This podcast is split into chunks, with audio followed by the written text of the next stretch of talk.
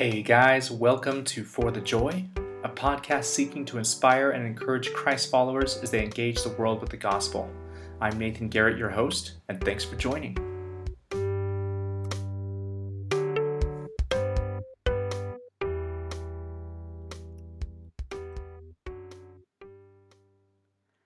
I am looking for someone to share in an adventure that I'm arranging, and it's very difficult to find anyone. I should think so, in these parts. We are plain quiet folk and have no use for adventures. Nasty, disturbing, uncomfortable things make you late for dinner. A conversation between Gandalf and Bilbo Baggins in The Hobbit. Welcome, welcome, welcome. Real quick, I just wanted to make sure that you all know that you can listen to For the Joy on just about any podcast platform. I know for me it's much easier to listen to an app on my phone than, than going to a website on my computer. Also, if you want to get an automatic update when there is a new episode available, you can simply subscribe to the podcast. It just makes things simple. Anyways, as I record on this beautiful day in May, I love getting to see all the flowers blooming, the green grass growing, and hear the birds singing. And for me, whenever I see green grass, my mind immediately takes a journey to the land of hobbits. First of all, I want to say that if you haven't read The Hobbit, please just hit the pause button and find a way to get a copy right away because it is such a good story. Uh, Tolkien is a master in storytelling, uh, and the tale of The Hobbit is such a captivating one.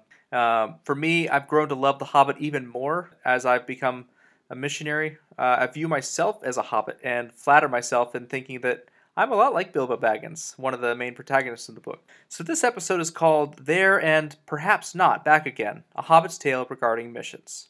So first up, there is the unexpected beginning. At the beginning of The Hobbit, we become acquainted with this Mr. Bilbo Baggins, and I'll read a short excerpt from the book. This hobbit was a very well-to-do hobbit, and his name was Baggins. The Bagginses had lived in the neighborhood of the hill for time out of mind, and people considered them very respectable, not only because most of them were rich, but also because they never had any adventures or did anything unexpected. You could tell what a Baggins would say on any question without the bother of asking him. This is a story of how a Baggins had an adventure, and found himself doing and saying things altogether unexpected. He may have lost the neighbors' respect, but he gained, well, you will see whether he gained anything in the end. So I was born in Colorado, but uh, moved to Texas when I was nearly 10 years old. I can't tell you when exactly it happened, but I eventually fell in love with the Dallas Fort Worth area. Though I would have loved the beauty of Colorado, it's not that great in Texas, but it became my home, and I envisioned myself living in the same town for the rest of my life. I was content with my situation and loved being close to both my parents and my in laws. Plus, there are so many good restaurants within a short driving distance. I mean, why mess up a good thing? But despite our best intentions, Bilbo and I were faced with a compelling call. For Bilbo, it came from an old and wise wizard named Gandalf. For me, it came from an undeniable stirring in my heart as a missionary spoke at my church. Our calls were very similar if you know The Hobbit very well. You see, Gandalf didn't really give Bilbo a choice. It was more like when you're standing near a pool or a cliff by the sea and someone pushes you. There's a chance you could stay dry, but only if you could defy gravity. You remember the story of Jonah, after all. God called him to go somewhere. He tried to resist, so God had a large fish swallow him whole and then eventually spit him out. So, yeah, then eventually Jonah obeyed. He realized he couldn't run from God. Now, for me, when I faced the call, I was actually kind of excited, but I was very naive. And had I known how hard everything would be, I might have been tempted to react just like Jonah. But you know what? In my experience, a clear call will keep you on the field when nothing else will.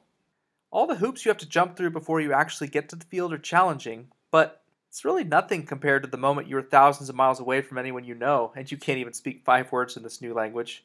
For me, I was literally finding myself becoming jealous of three year olds because they could speak more than I could.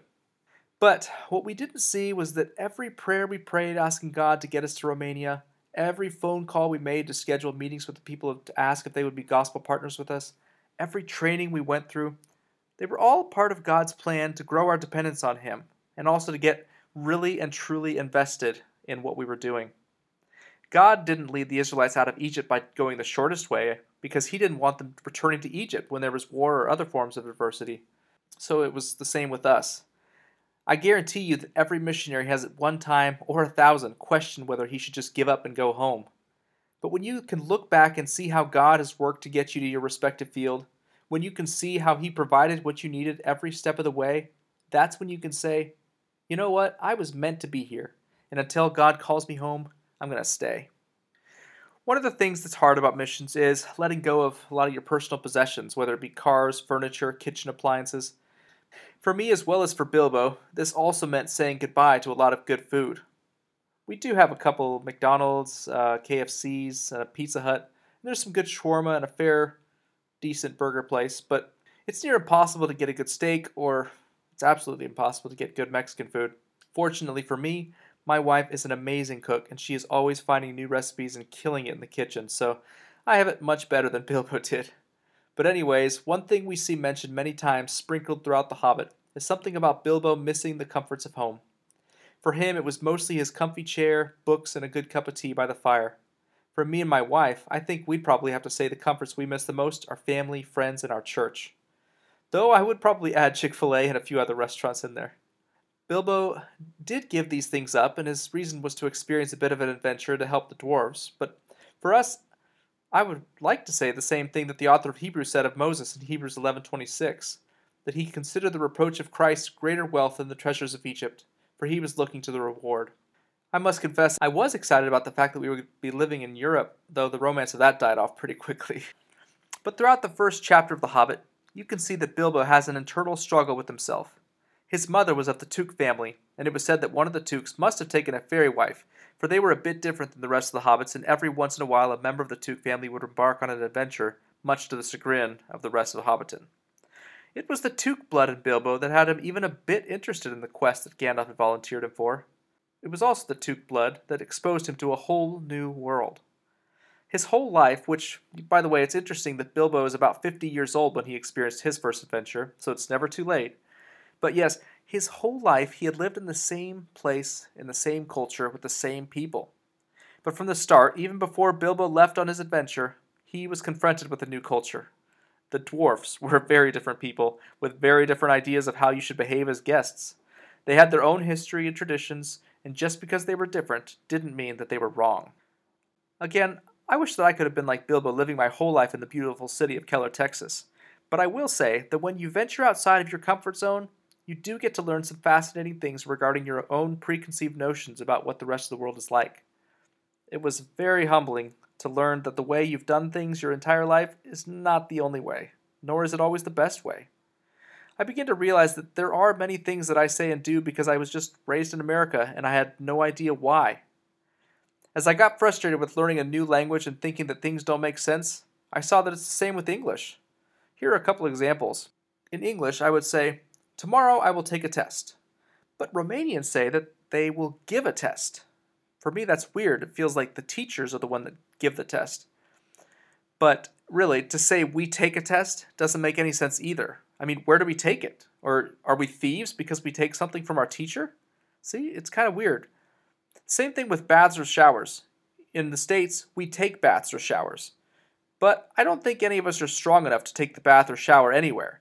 And Romanians, they do baths or showers. That actually makes a little more sense. Hobbiton and Keller, Texas were also relatively safe places to live. But shortly after leaving his home, Bilbo came across trolls, goblins, and orcs. These dangerous creatures weren't very far from his own town, but they were only characters and stories to him. He had to venture out into the unknown in order to see them become a reality. Now, I want to be clear, especially to my parents, Romania is a very safe place. In fact, I often feel safer here than in the States. But the spiritual climate is a different story. I mean, the reason that missionaries go to certain places is, is that those respective places need God. Ergo, they're going to be oppressive and dark places spiritually. I mean, for us, we can often see the burden of sin in a person's frowning face, or as they can hardly walk because of how bent over they are after working for decades in fields with no attention to posture. Again, these places have been saturated with the presence of darkness long before we got here. It's only because we're here that we can really understand how the darkness can affect a whole culture. In Romania, Nicolae Ceausescu, the communist leader and president, really did a number on the Romanian people with his self ambitious plans. For a while now, the Romanian people have lost their identity. And it makes me think about Smaug, the dragon in The Hobbit. Smaug the Terrible had come with fire and fury, forcing the dwarfs out of the mountain, causing them to become, in essence, refugees. Smaug was greedy and only cared about gold and jewels. So Ceausescu could be compared to a dragon often working for his own selfish interests. As Bilbo worked hard to help the dwarves win back their home, our hope is to help Romanians to get back to a place where they can find joy in a relationship with Christ. The Orthodox Church is, unfortunately, often run by priests who simply view their position as a job and not as a way to lead people to God. For many Romanians, religion is just another term for a tradition, and it really only affects them during Christmas and Easter. For me and my team, we have a daunting task ahead of us.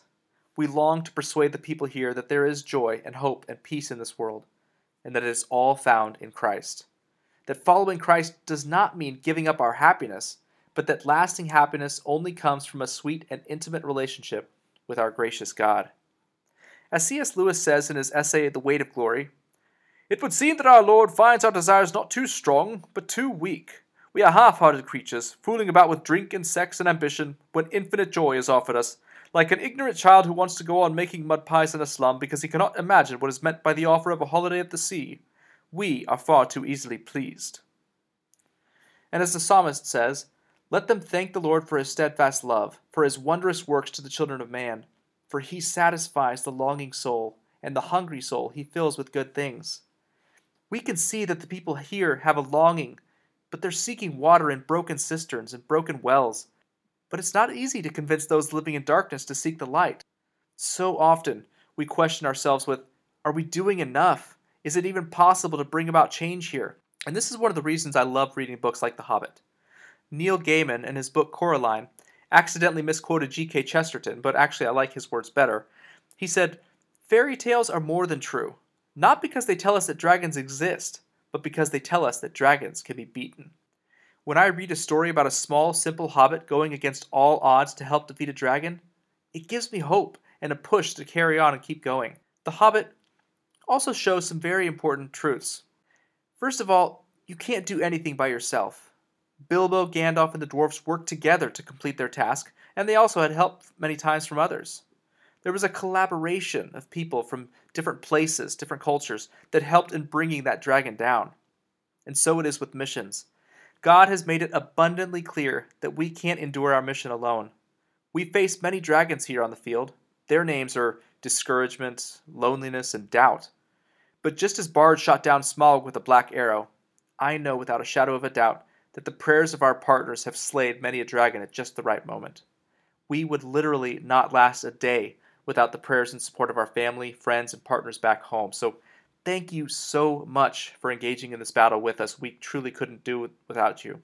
Your prayers and our presence here make a deadly combination in combating the schemes of the enemy. Another truth that we're confronted with is that it is a sad and unfortunate thing when we let small matters get in the way of our unity in the mission. In The Hobbit, there's kind of a rift between the dwarves and the elves. Both parties are partly at fault, but the one thing that's clear is that if they had simply chosen to work together, things would have gone much better. Sadly, even in ministry, there's conflict that brings disunity, distrust, and distraction that harms the mission. Often, when we're in a situation, it can be difficult to see the forest for the trees. But if we read about a conflict in The Hobbit, perhaps it will allow us to see how silly and stupid it is for us to be in conflict with those on our side. Whether it be disagreements in parenting, politics, or personal preferences, oh, I love that alliteration, we must be diligent to remind ourselves that what truly matters is the message we are bringing to the people we serve. And if they see us, the missionaries, church leaders, ministry partners, and we're in conflict with each other, that will cause others to not want anything to do with the message of the gospel that we proclaim. Fortunately, near the end of The Hobbit, in the Battle of the Five Armies, the elves, dwarves, and men resolve their issues as they discover the true enemy, the goblins and wolves. We must strive for unity among believers and always remember that we are ambassadors for Christ, God making his appeal through us, and that we are the aroma of Christ. May we not be found leaving behind the rotten odor of self, but the beautiful fragrance of our Savior. At the end of The Hobbit, Bilbo does get to return back to his home. As he approaches his beloved Hobbiton, he suddenly begins spouting out some poetry. Gandalf looks at him and says, My dear Bilbo, something is the matter with you. You are not the hobbit that you were. Though this is just a brief and sort of out of place statement, I believe that it should be considered an important aspect of life. namely that our life experiences, especially the difficult or painful ones, change and form us. Bilbo's adventures only lasted about a year, yet his whole life was different because of it. For those of us in missions, the length of service is never guaranteed. We have our plans, but as we can all attest to now with the coronavirus, our plans pretty much mean absolutely nothing in the grand scheme of things. For some, missions means one to two weeks, for others, one to two years, and still others, it's long term or even career. Whatever the length of your mission's adventures, my prayer would be that we would all be changed for the better, and that the adventures we experience would cause us to be closer to God and more full of love and compassion on others. Well, that's all I have for today. Uh, I really hope that this episode was encouraging, and that even though these are kind of my personal takeaways from The Hobbit relating to the adventure that I'm on, that it would cause you to take refuge and find strength from immersing yourselves in good books, good stories. And finally, when you find yourself face to face with the dragons of life or ministry, that you would consider yourself a protagonist in a story, because you are, and that you would find courage to overcome by looking back on all that God has done and then meditating on what we have to look forward to. Then we can persevere through our challenges knowing that we are living for the joy. Thank you so much for listening, and I'll see you next time.